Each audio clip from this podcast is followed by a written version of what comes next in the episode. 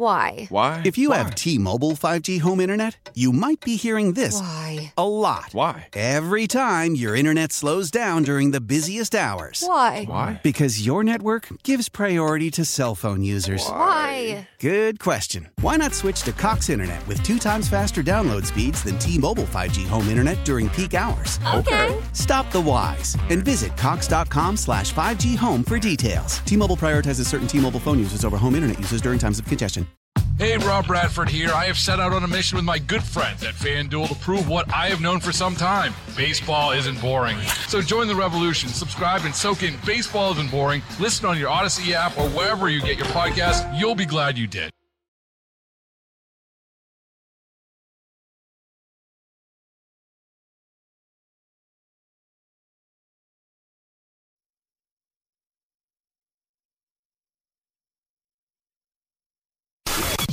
Sports Radio 929 The Game.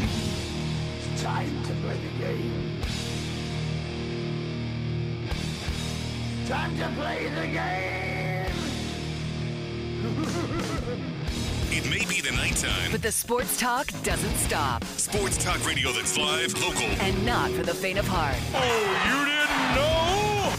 Sometimes angry. Loud noises! Telling it like it is. You insulted him a little bit. You got a little out of order yourself. And pretty much always right. Don't ever argue with the big dog. Big dog is always right. Text or call 404 741 0929 and be part of the show. Well, we're waiting. Live from the Kia studios, it's time for the John Chuckery Show. Serving you up sports on Sports Radio 929 The Game. And welcome into Sports Radio 929 The Game. Yes, it is time for the John Chuckery Show, hanging out in the Kia studios on this Tuesday evening with you. Going to be here for the full three. We ask you to download the Odyssey app. You're not in the car as much. Put the Odyssey app on one of your devices today. You can use your smartphone, you can use your tablet, you can use your Alexa speakers, your Ring doorbell, your Coleco, your Atari 5200 whatever your device is, just download it on something to be able to catch us when you are on the go. Social media is at 929 The Game on Instagram, Facebook, and Twitter. And as always, best way to be a part of the show is through our personal Twitter pages. I am at JMCH316. That is your water cooler talking points three to six months in advance of anybody else that is out there. On the other side of the glass, producing the show, as always, Day Day is in the house at the D. Lewis for real.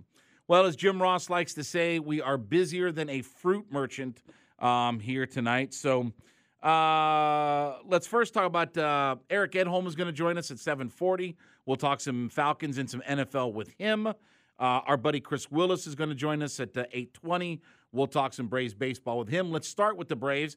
The Braves are already in the second inning of this game. This uh, Zack Wheeler versus Max Fried, uh, which is a really good pitching matchup, but – uh, your lineup tonight for the Braves Ronnie, Ozzie, Riley, Olson, Ozuna, d'Arnaud behind the dish, Rosario, Arcia, and Michael Harris hitting ninth. I was at the game day day on Saturday night uh, for the Andruw Jones um, what retirement ceremony and Yeah. all that good kind of stuff. So Nice. I was there for the uh, for the uh, festivities of all of that, and um, uh, very cool. And uh, obviously, you know, uh, Braves did take it on the chin, but um, you know, but the magic number. So here's where we're at. Okay, the Braves we know are in the playoffs with that victory on Sunday. The magic number for the division is now down to four. Anybody still questioning about whether or not the division is over? Um, the Braves are also up six and a half games on the Dodgers with 18 to play. So that's going to happen as well. So they're going to be in the playoffs, going to win the division, going to have the number one overall record. Now we'll talk to Chris Willis at 820. A lot of questions uh, to get into with him. Um, but it will be interesting to see once this division gets wrapped up what kind of the strategy is going to be to move forward. You know, I do think that there will be some rest right before the end of the regular season for some of their regulars. And then as you get maybe in the last week of the season, then the regulars will start to get back into, you know, a regular rhythm and regular groove. But I do think Snitker is going to give some guys some time off and try to maybe extend, you know, again, instead of going every five days, going a sixth day on starts and things like that. So I do think that that Snitker is, while he's not going to just completely shut guys down, he is going to give some guys some breathers and a little bit of rest and slow them down just a little bit right before we head into the playoffs. So we'll see what happens, but we'll keep you up to date all night long as uh, Braves in Philadelphia. Again, this uh, it's down to four for the magic number, so this thing could be split in half very quickly here, and um, you know we'll see what uh, what happens. But uh, Max Fried on the hill tonight, who by the way was outstanding in his last um, start, and again he is big money Max, and you know he's uh, he's been outstanding. Um, we're going to obviously dive deep into the Falcons coming up here in just about 15 minutes uh, from right now. But look, we talked about this on, I guess, Wednesday of last week. Lie, cheat, steal, whatever you have to do to find a way to get a victory. And I thought the Falcons played well enough. You know, was that an aesthetically pleasing game to watch? No. No, but again, who cares? Falcons are 1 and 0 for the first time since 2017. Day Day, remind me what happened in 2017. That's the last time the Falcons did something. Playoffs. Oh, okay. All right. So all good. All good. Um, Falcons did what they had to do against a again. Now it's been now it's been 21 years since a number 1 overall drafted quarterback has won a first ever opening start. 2002 is the last time the guy who was selected number one overall um, actually won his opening start ever. And that was not Derek Carr, David Carr for the Texans. Crazy to think about 21 years since that's happened. And obviously, it's not going to happen this year but it's been a long time, and the Falcons did what they had to do. Um, you know, again, it wasn't pretty at times. Uh, defense, I thought, played really well. Jessie Bates was outstanding. Should be probably the defensive player of the week in the NFC. Um, but they did what they had to do. Bijan Robinson with a good debut. I mean, all things just kind of clicked. Now, here's what I will say. Day Day, did you see what the Packers did on Sunday to the Bears? Yes, I did. They kicked the ever living dog snot. Remember how everybody was all high on the Bears and all the offensive weapons that Justin Fields was going to have and all this, that, and the other, and, you know, all that good kinds of. They scored a junk touchdown at the end of that game because that game was 38 14 for a while. They scored a junk touchdown at the end to make it 38 20. But Jordan Love was outstanding. Um, Justin Fields was very average. I think he only had 59, 60 yards rushing the football or something like that. It wasn't wasn't a whole lot. Um, had a touchdown and an interception. Um, didn't do a whole lot, but the Packers kicked the ever living dog snot um, without Aaron anymore. That was the Jordan Love show, and he was terrific. So that's week two. That's coming up here on Sunday for the Falcons. And that will be, look, that will be a really good contest, right? I mean, that will be that will be very much a really good contest to see what happens in that game. I'm not saying it's going to define the season or anything like that. It's only week number 2, but that's a good early season matchup against two teams that got off to good starts and obviously, you know, some different circumstances. Again, we haven't had a 1 and 0 start since 2017. Packers are, you know, 1 and 0 with the non Aaron Rodgers. How, how long did Aaron Rodgers play for the Packers, for God's sakes? Like 14 years or something ridiculous or uh, whatever it was. I mean, it's been obviously over a decade. So, again, some changing of the guards and, you know, some good things. So that'll be a really good matchup come uh, come Sunday. Um, and of course, we'll have all the action right here on 92.9 The Game. Starts with a pregame show at 11 o'clock. Chris Goforth, Mike Johnson, and then when Toe meets leather at 1, Wes Archer, uh, Wes Durham, I should say, and Dave Archer will have the call. And then Chris Goforth and Mike Johnson will have all your post-game coverage for you right afterward. And then Rob Tribble, my guy. My, did you hear my guy? My Rob was at Margaritaville. yeah. I, I mean, that, that I I, I was going to say something kind of sarcastic about it, but you know, again, um, you know, is it, uh, how about like this? That's like taking a pyromaniac to a big bonfire. Rob at Margaritaville. Let me let me tell you, he probably had his own renditions of you know Jimmy Buffett and uh, all that. Um, I'm sure Rob had a cheeseburger in paradise uh, as well. So uh, again, I did hear a little bit of my guy Rob Tribble. So uh, hats off to him. He's got the uh, Falcon flyover. Don't we have something called Falcon flyover? Yes. we Oh, do. who named that? oh, anyway, um, so we'll have all the action right here, but it will be a it- that will be a fun game coming up uh, on Sunday. Um, obviously, last night you saw A. Ron on the fourth play of that game goes down, and now he is officially out for the season. And uh, I did think it was funny. Like everybody was speculating about what veteran quarterback was being called. Look, if I'm the Jets, I inquire about Taylor Heinicke. I saw that floating around. You know, would the Jets look at him? Why would you not? Why? Why would? Why would the Jets, who feel like they have a good team, right? Who feel like they should be a playoff team? Why would you not roll the dice on somebody? Look, it can't be worse than Zach Wilson, right? Who's still around. It's not like he's not there. But before I hand it off to Zach Wilson, because I feel like I know what I'm going to get with him, why not hand it off to whoever? Taylor Heinicke, Matt Ryan. You know, I, I listen. I even saw Colin Kaepernick's name brought up. He hasn't played in seven years.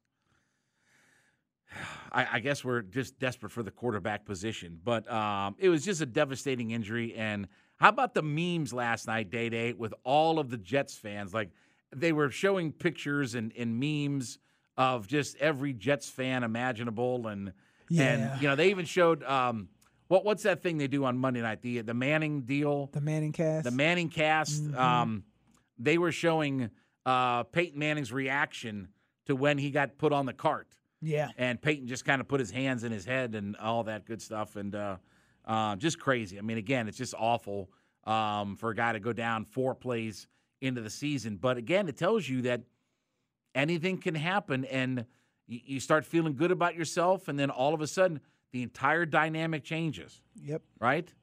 I mean, I'm not sure that they thought that Aaron Rodgers would play 17 games, but I know they didn't think that four four plays into the season he was going to be out for the year. I know that for sure. So again, just a devastating situation, and it just tells you how fortunes can change. And maybe that's why. Look, you know, maybe the Falcons don't buy. I mean, I don't know if the Jets are, you know, calling for Taylor Heinicke, but they'd be a fool not to. But again, maybe the Falcons decide that, hey, you know, we're one injury away from, you know, having our season derailed. I mean, with all due respect to Logan Woodside, eh, you don't want Logan Woodside starting in, in the NFL, right? Again, mop up duty, preseason action, no problemo. But you don't want him starting five, six, eight games during the regular season, or your season's done. I don't I don't care how many rookies, I don't care how many players you got. If you ain't if you've got somebody who is, you know, barely hanging on to a roster spot, you're not winning a whole bunch of games in the NFL. Well, Brock Purdy. Okay, the one exception to the rule. And by the way, their team is outstanding. Like they have they have as good a roster as anybody in the NFL. Even without their quarterback, they have a roster that's as good as anybody in the NFL. Falcons are not quite at the best roster in the NFL yet.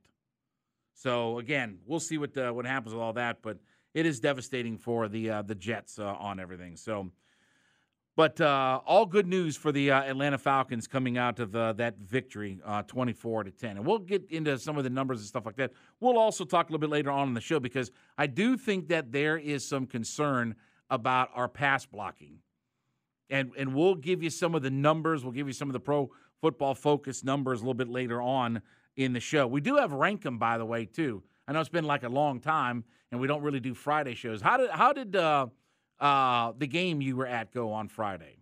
Uh, which game did I have Friday? I had uh, where did I go? Oh, it was uh, it was Cedar pretty Grove or good. something? No, no, I had um, I was um in Clayton County. Okay. I had North Clayton versus Ah, okay. uh versus Chattahoochee County. Um, I mean, it was a great game. Um, actually, it, it was it turned out to be a pretty good game. Um, North Clayton won. Um, their first three and one start in like ten years. So my daughter's uh, boyfriend is uh, moved up to varsity for Woodstock, and uh, um, they played Lassiter on uh, Friday. Night. How was Friday. that game? Because I know Lassiter I, was is off to I was only there for a little bit uh, to help drop her off and walk her up and all that kind of stuff. But uh, um, the fighting Cody Rhodes and the fighting Lita's, Yep. yeah, right. Cody Rhodes and Lita both went Yep. to uh, to Lassiter. Did I ever tell you I yeah. smoked cigars with Lita's uncle? Yeah, yeah, yeah. So, um, but yeah, they both uh, went to Lassiter. But um, no, Woodstock's kind of you know in rough shape uh, this year. you know, yeah, it's been- Lassiter is too. So that's why I was wondering how that one might have went. yeah, so. it. Uh, I I can't say as I stayed long enough to to soak in uh, much of the action. So, and Woodstock's got um, River Ridge on uh, Thursday. They got River Ridge on Thursday, so they're they're on the road. So they're not even playing on Friday. They're playing on Thursday. So. Yeah, and that's because of uh, referee shortages. There's a lot of Thursday games this year. Oh, really? Yeah. Oh, okay. All right. That's good news to know. So, all right. When we get back, we'll dive into the, what the Falcons did on Sunday, as it was a really good win for them, getting off to a 1 and 0 start. Chuckery hanging out in the Kia studios. Sports Radio 929 The Game, Odyssey.com app.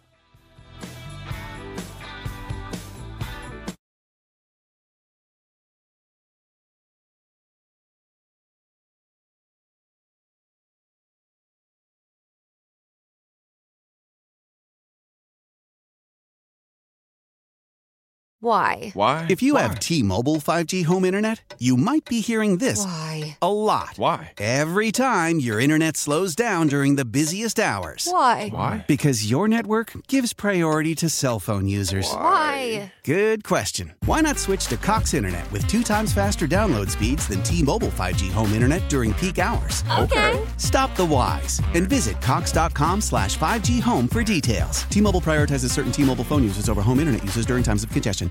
Hey, Rob Bradford here. I have set out on a mission with my good friends at FanDuel to prove what I have known for some time. Baseball isn't boring. So join the revolution. Subscribe and soak in Baseball Isn't Boring. Listen on your Odyssey app or wherever you get your podcast. You'll be glad you did.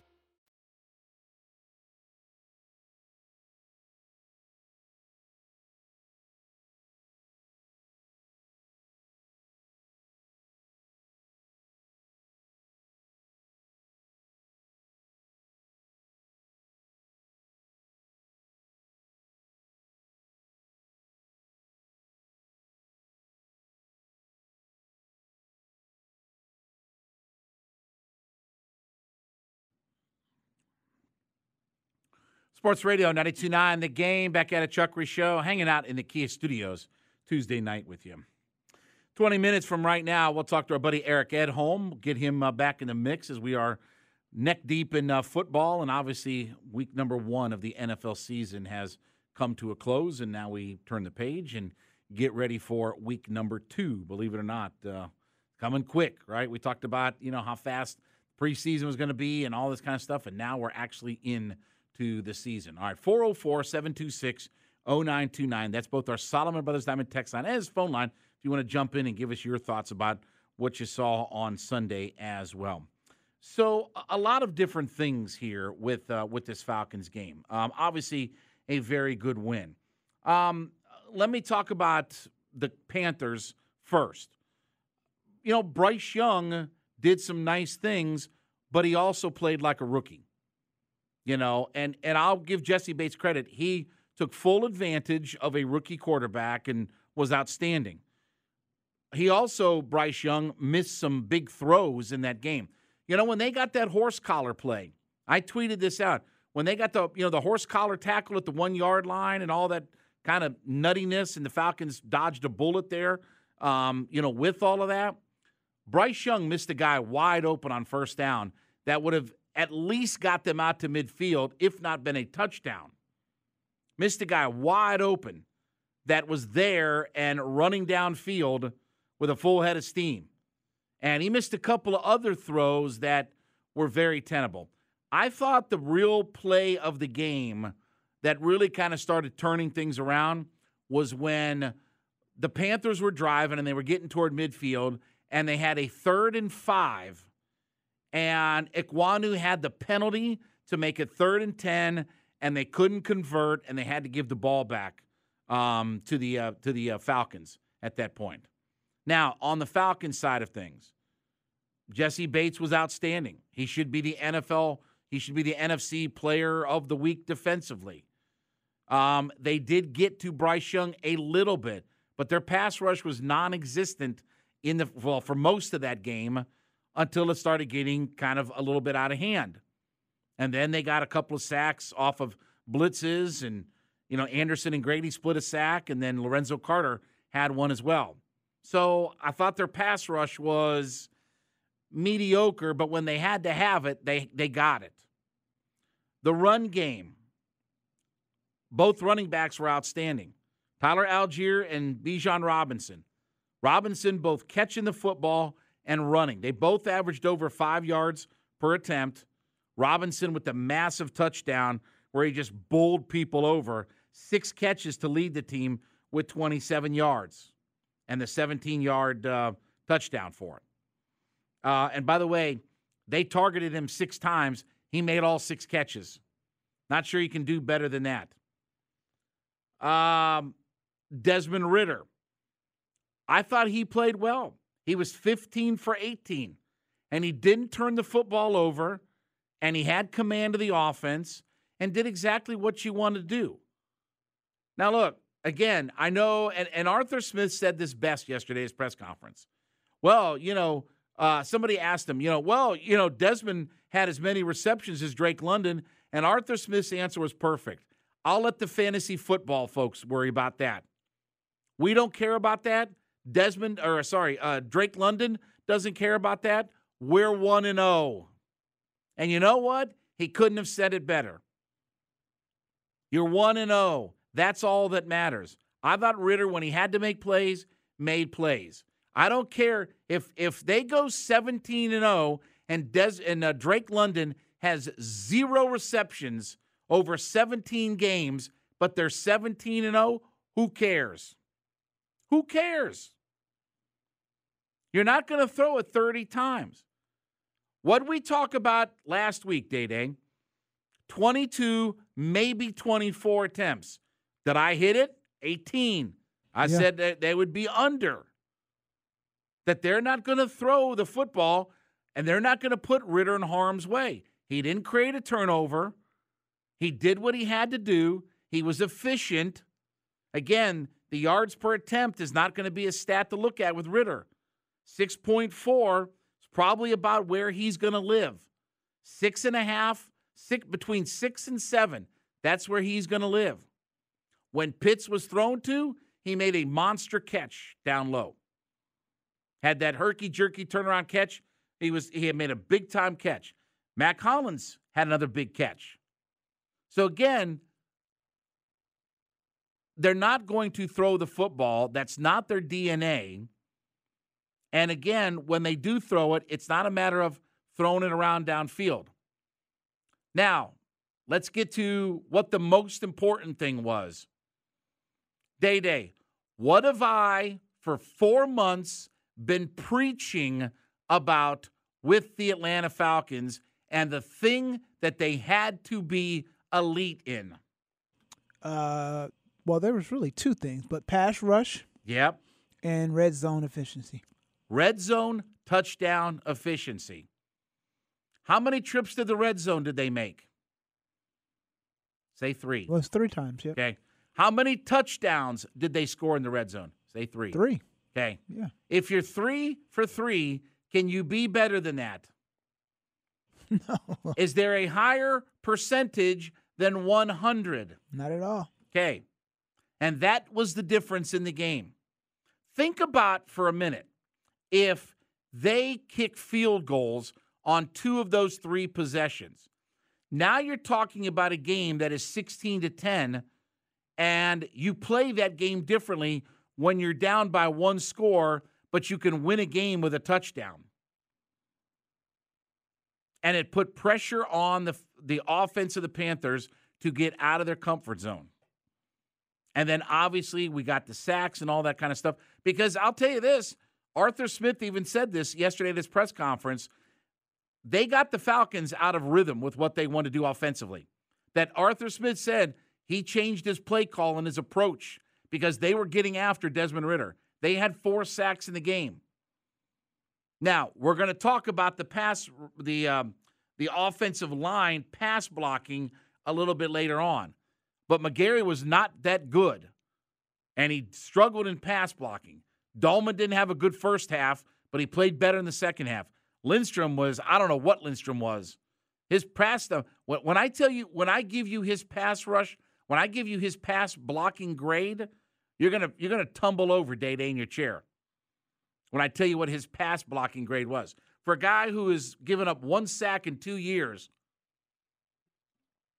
and by the way, three of their five offensive linemen gave up sacks in that game. MyCole Pruitt was given uh, the credit on the fourth, uh, on one of the sacks, I should say, one of the four sacks, having given it up. But three of their five offensive linemen gave up sacks. That's a concern. But the Falcons did what they had to do they had their two running backs that went for 131 yards. They got 25 carries for 131 yards and over five yards an attempt out of their two running backs. And Cordarrelle Patterson didn't even play. They got six receptions out of Bijan Robinson. And I don't care if I don't care what the fantasy football players have to say. By the way, that pit, that catch from Kyle Pitts was fantastic. Fantastic. It was a big time catch, and it put them down deep to be able to score again. So when you look at the whole, there was a lot of good things to take away from the game, and there were some not so good things, just like what we expect in week one with a team with a new roster. Moving forward, they have to pass block better. They have to get a pass rush. Again, we don't have a fire breather that comes off the edge. Did you see some of the games over the weekend with some of the fire breather? Let me ask you a question, Day Day. Let me ask you another question. Did you see Myles Garrett? Yes. See what he did to Joe Burrow? Yes. Yes. See how they abused oh, the Bengals? yeah. See what a guy like that does? Day Day, let me ask you a question. Did you watch the game on Sunday night? Yes. You see that guy Yeah. number 11? Oh yeah. Okay. Yeah. You can change up the complexion of a game with one of those kinds of guys. We don't have that. And we have to do it different ways. But eventually, you are going to have to sack the quarterback, folks. You can run and hide from it all you want. Eventually, you're going to have to do it. It might start this weekend because you got a guy that, that feels pretty confident about what he did on Sunday, and he had a monster game. What was it? Three touchdowns and no turnovers. Mm-hmm. For a guy who's not played a whole lot, but he was terrific. Now, again, maybe it's fool's gold with all of that with, with Jordan Love, but you don't want him feeling good and feeling like he's got all the confidence in the world. But the Falcons did some really good things. They ran the football well. They ran block very well. When, when you if you look at the run blocking numbers, they ran block very well. Their guys were really good run blocking. They weren't good pass blocking. I'll give you the Pro Football Focus numbers, you know, from it. Jessie Bates should be the player of the week defensively. Bijan had a monster start to his NFL career. Couldn't couldn't have asked him to do much of anything more. I mean, what do he have? 82 all-purpose yards, 16 touches, 82 all-purpose yards. Tyler Allgeier. Oh, did we forget about him? He was outstanding. Well, he only had 75 yards. Multiply 75 by 17 and tell me what that number is. okay? And he scored two touchdowns. Oh, and Day Day, what have I been preaching for four months? Red zone touchdown efficiency. Efficiency. They were 54% last year, 14th in the league. They were 100% on Sunday. I don't know that any team could have scored higher than that. I didn't look at all the numbers. I can pull them up. I can we can look at it, but I don't think anybody had more than 100%. So at worst, they're tied for first in the NFL in red zone touchdown efficiency. That's the key to the that's the key for what this team needs to be. They have so many weapons when they're down deep and they have so many options to use in the red zone. There's no reason for them not to be an elite red zone team. And you see it. There are too many guys to have to cover down that deep. And I will give all the credit in the world. Thompson, Brown, Brian Burns, those guys ate up the Falcons' offensive line, ate them up. But when you can score touchdowns, when you have the opportunity, you change the complexion of the game. I don't care that London didn't get targets. I don't care that Pitts got uh, two catches and three targets. I don't care. If you score touchdowns in the red zone by hook or by crook, that's all I care about. And if you do that and you score, you, you go three for three every week in the NFL, you're going to be in pretty good shape. You're going to be in pretty good shape. If you score three, you go go three for three touchdowns in the red zone, you're going to be all right, and we're going to win a lot of ball games for it. All right, when we get back, Eric Edholm is going to join us from uh, NFL.com. Uh, we'll talk to him up next. Truck Arena Kia Studios, Sports Radio 929 The Game, Audacy.com app.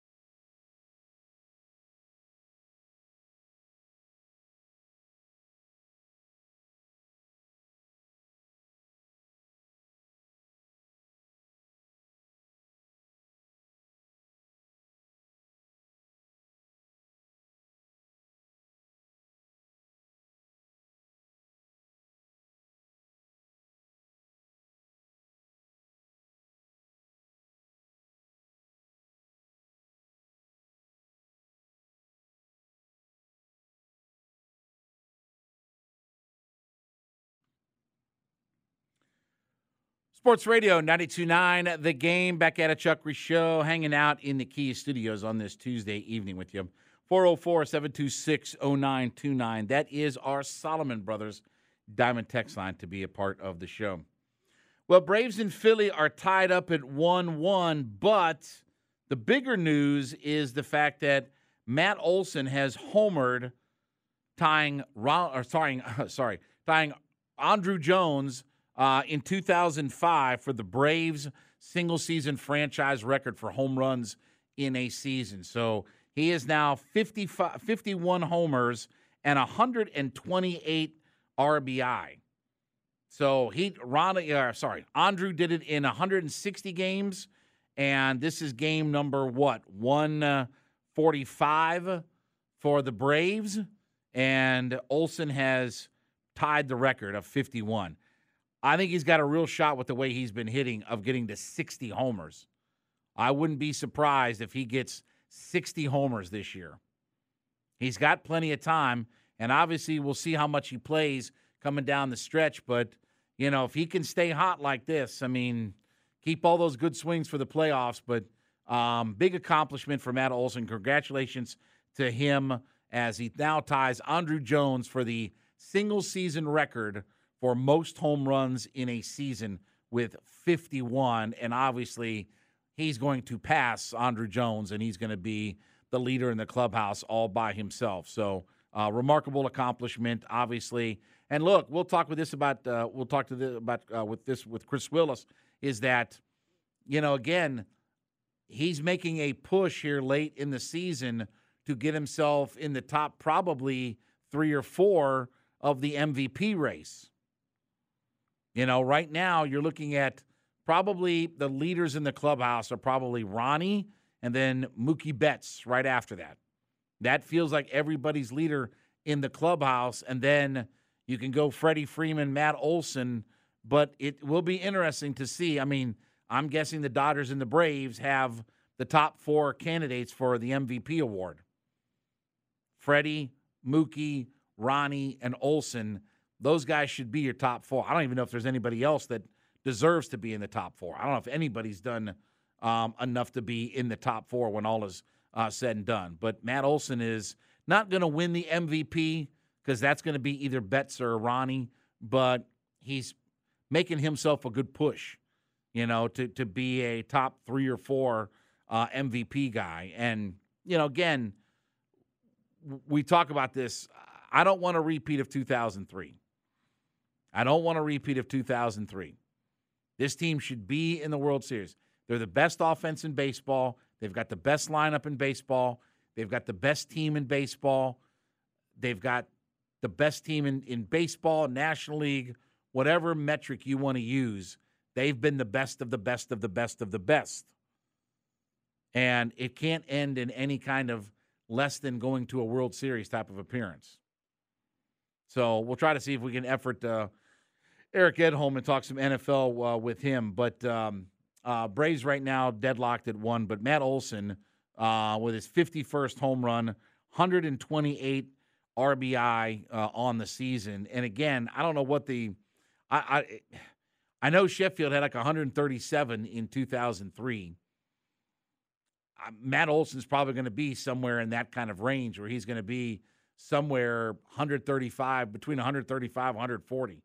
Talk about having a monster year.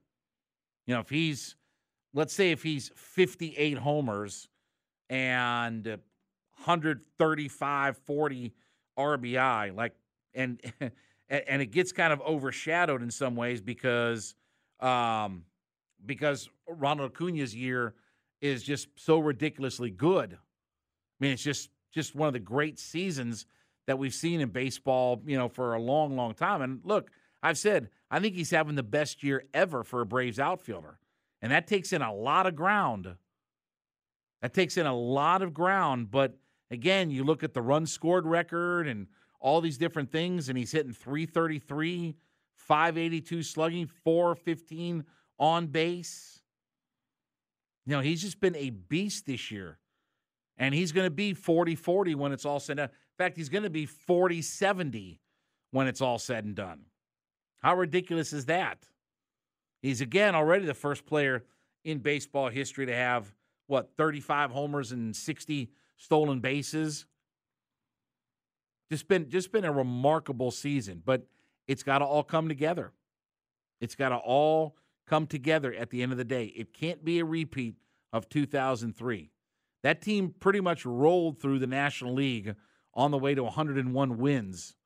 And they were that was the all-time run scored leader in modern day history for the Atlanta Braves or uh, the Braves franchise as a whole, Boston, Milwaukee and Atlanta. That's the modern day record, the 900 and what, 7 I think it was 907 runs I believe in 2003. And we've talked about Sheffield had the monster year. Andruw had a big year. Chipper was playing left field. They had over 100 homers and 400 RBI. They all scored over 100 runs. Furcal was I think I think he was the second most runs scored in the modern era for a Braves player. Only Murphy's number in what 82 or 83 um, was the higher number. Furcal was outstanding that year. Marcus Giles had a monster year. Robert Fick was playing first base. Javy went nuts. 43 and like 107, 117 or whatever it was. I know it was over 100 RBI with 43 homers. That lineup was loaded for bear, man. They were loaded for bear. And then they got against Prior and Wood. And uh, in the immortal words of Leo Mazzone, well, anything can happen in a short series. I'll never forget that as long as I live. I, I don't ever have to remember that because it's ingrained inside my brain what Leo said after that series. And it can't be that way this year. I don't want to hear about guys throwing up in buckets, guys returning from obliques, this, that, and the other. They've got a great staff. Again, Strider, Fried, and Morton at the very top of your staff gives you three really good pitchers to start with. And obviously, it's the best lineup in baseball. It's the deepest lineup in baseball. It's going to be arguably, maybe at the end of the day, the most powerful lineup in baseball, setting the, the single season home run record. But it can't be like 2003. It's World Series or bust. At least getting to the World Series. I mean, once you get in the World Series, I guess anything can happen there. But this team, eh, look, And, when it comes to the Dodgers, the, the Braves have the better lineup. How many times have we been able to say that over the last couple years? And the Braves and the Dodgers have two of the three or four MVP candidates in the National League, and the Braves still have a better lineup. They still have a deeper, better lineup than what the Dodgers trot out there every night. We haven't been able to say that very often. Even over the last handful of years, for as good as we've been, Dodgers have had a ridiculously good lineup, up and down, sideways, what have you. So it's got to be in the World Series this year. And you know, again, I think the, I think the the first round series um, will end up being either. I think it, I think they play the winner of like Philadelphia and San Francisco or something. I don't I don't know. I haven't checked the the standings as far as the the uh, the playoff round goes, but Braves will have you know the the first round off, and then you know again this format that we're going to now with with the baseball playoffs. It's a funky format, but still, uh, whether it's the Philadelphia Phillies, the Giants, Dodgers, I don't care what team it is, Braves should be able to beat anybody. And by the way, the Braves have been outstanding against teams above 500. It's actually been the teams below 500 that have given them some hiccups and some frustrations and different things like that. But this team has been outstanding all year long. Um, it's four game. It's a it's a magic number of four to clinch the division. We've told you that for three months now. The division has been over, and it has been over. It's just a formality to get to the finish line and get over, you know, get over the, uh, you know, run through the uh, ribbon, if you will, you know, to cross the finish line. And then uh, we'll see how this team is is handled from there. I do think Snitker is going to sit some guys early on and then ramp them back up as we get toward the last of the season. And again, you're playing the Nationals, right? And you're you're, you're playing the Nationals. Uh, uh, what seven of the last ten games I think is against the Washington Nationals. So you know they're not like there's any, anybody fighting for anything at that point. Nationals maybe just trying to not be in last place or whatever, you know, or improve their draft position for the following year. Maybe they want to be in last place. Maybe they want to be the worst team. Although that's impossible because the Oakland A's are the most dreadful franchise in baseball history. So they can't be the worst team, you know, in uh, in baseball. Um, Rockies are making a good case, you know, as well. They're they stink it up, but but other than last place, that's the only thing that the Nats will be be playing for. And um, you know, again, it's it's been a remarkable year for this team when you look at all of the different things. Arcia's had such an outstanding year. By the way, don't look now, but Michael Harris has got his power stroke back. He's hitting the ball out of the ballpark now. And his numbers are starting to round into form to what he was last year, but cutting down on the strikeouts while increasing the rock uh, the uh, the the walks. And believe it or not, the only guy that's uh, I, I want to say maybe hasn't had the kind of year we thought he would, but from a power standpoint, he's had the, the year is Austin Riley. You know, the batting average is starting to creep its way back up. He's now back up to 274, driving in some runs. You know, but again, it's been kind of like he's been lost in the shuffle with the seasons that Olson and um, Ronald Acuna Jr. are having, and even to some degree, again, Arcia starting in the All Star game, right? Um, Ozuna's had a nice bounce back year. d'Arnaud and Sean Murphy at the catcher position, they've been really good, right? They've given you a lot of production at that position. Rosario's been really good in left field. By the way, Rosario's two for two tonight. He's been good in left field. He's actually made a few defensive players. And, and I'll talk about this with Chris Willis as well. I do think that Ronnie and Michael Harris are both going to win the Gold Glove. I think they're both going to win the Gold Glove when all is said and done. I think that they I think that Harris is about a lock to win the Gold Glove, and I think that when you look at the idea of Ronnie not having won the Gold Glove, but he's going to be the MVP of the league, I think they're going to tie everything together and and give him the and vote him the Gold Glove. I think he's made enough highlight plays throughout the course of the season. So besides being, you know, obviously how good they've pitched, how good they've hit, they're obviously a very, very good defensive team, right? Arcia's been really good at at, uh, at short. Ronnie and Harris have been really good in the outfield. Riley's an above average defender. Olson, you know, has had his struggles, but Again, he's shown in the past he's been a really good defensive first baseman. And despite the number of errors at times that he's had, still been a guy who's been, you know, a really good defender. So this team, you know, from top to bottom, really is not flawed in any way. They're, they're not really a flawed baseball team. They've got everything you want. They got power, they got speed, they got on base. They can score in a variety of different ways. They can pitch, they can strike guys out. They can get plenty of outs without contact with Morton, Strider, and Fried. Like those are three guys that can get you plenty of outs with no contact. So everything lines up for the Braves this year. That everything has been, you know, gone right to plan. Like there's been no real hiccups other than very first part of the year, the injury factor. Right? I mean, the injuries that, you know, lingered a little bit for the Braves at the very beginning of the year. You know, other than that, that's been it. And now they're healthy. Now they're at full strength. And now, you know, again, Kyle Wright's back up on the roster, right?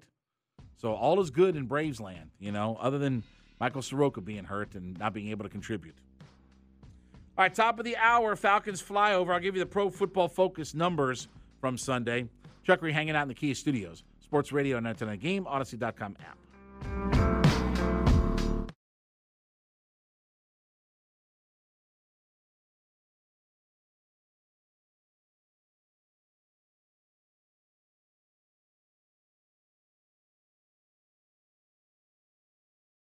Why? Why? If you have T-Mobile 5G home internet, you might be hearing this Why? a lot. Why? Every time your internet slows down during the busiest hours. Why? Why? Because your network gives priority to cell phone users. Why? Good question. Why not switch to Cox Internet with two times faster download speeds than T-Mobile 5G home internet during peak hours? Okay. Stop the whys and visit cox.com slash 5G home for details. T-Mobile prioritizes certain T-Mobile phone users over home internet users during times of congestion.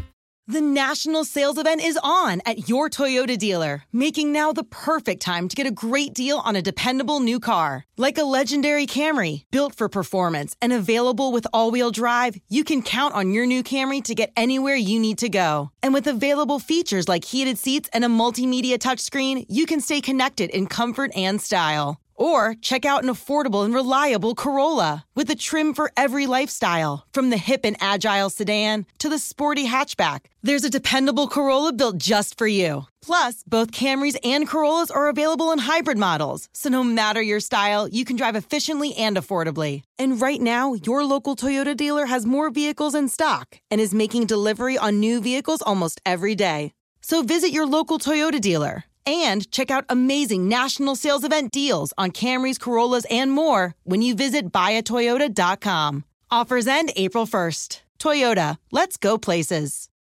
Hey, Rob Bradford here. I have set out on a mission with my good friends at FanDuel to prove what I have known for some time baseball isn't boring. So join the revolution. Subscribe and soak in Baseball Isn't Boring. Listen on your Audacy app or wherever you get your podcast. You'll be glad you did.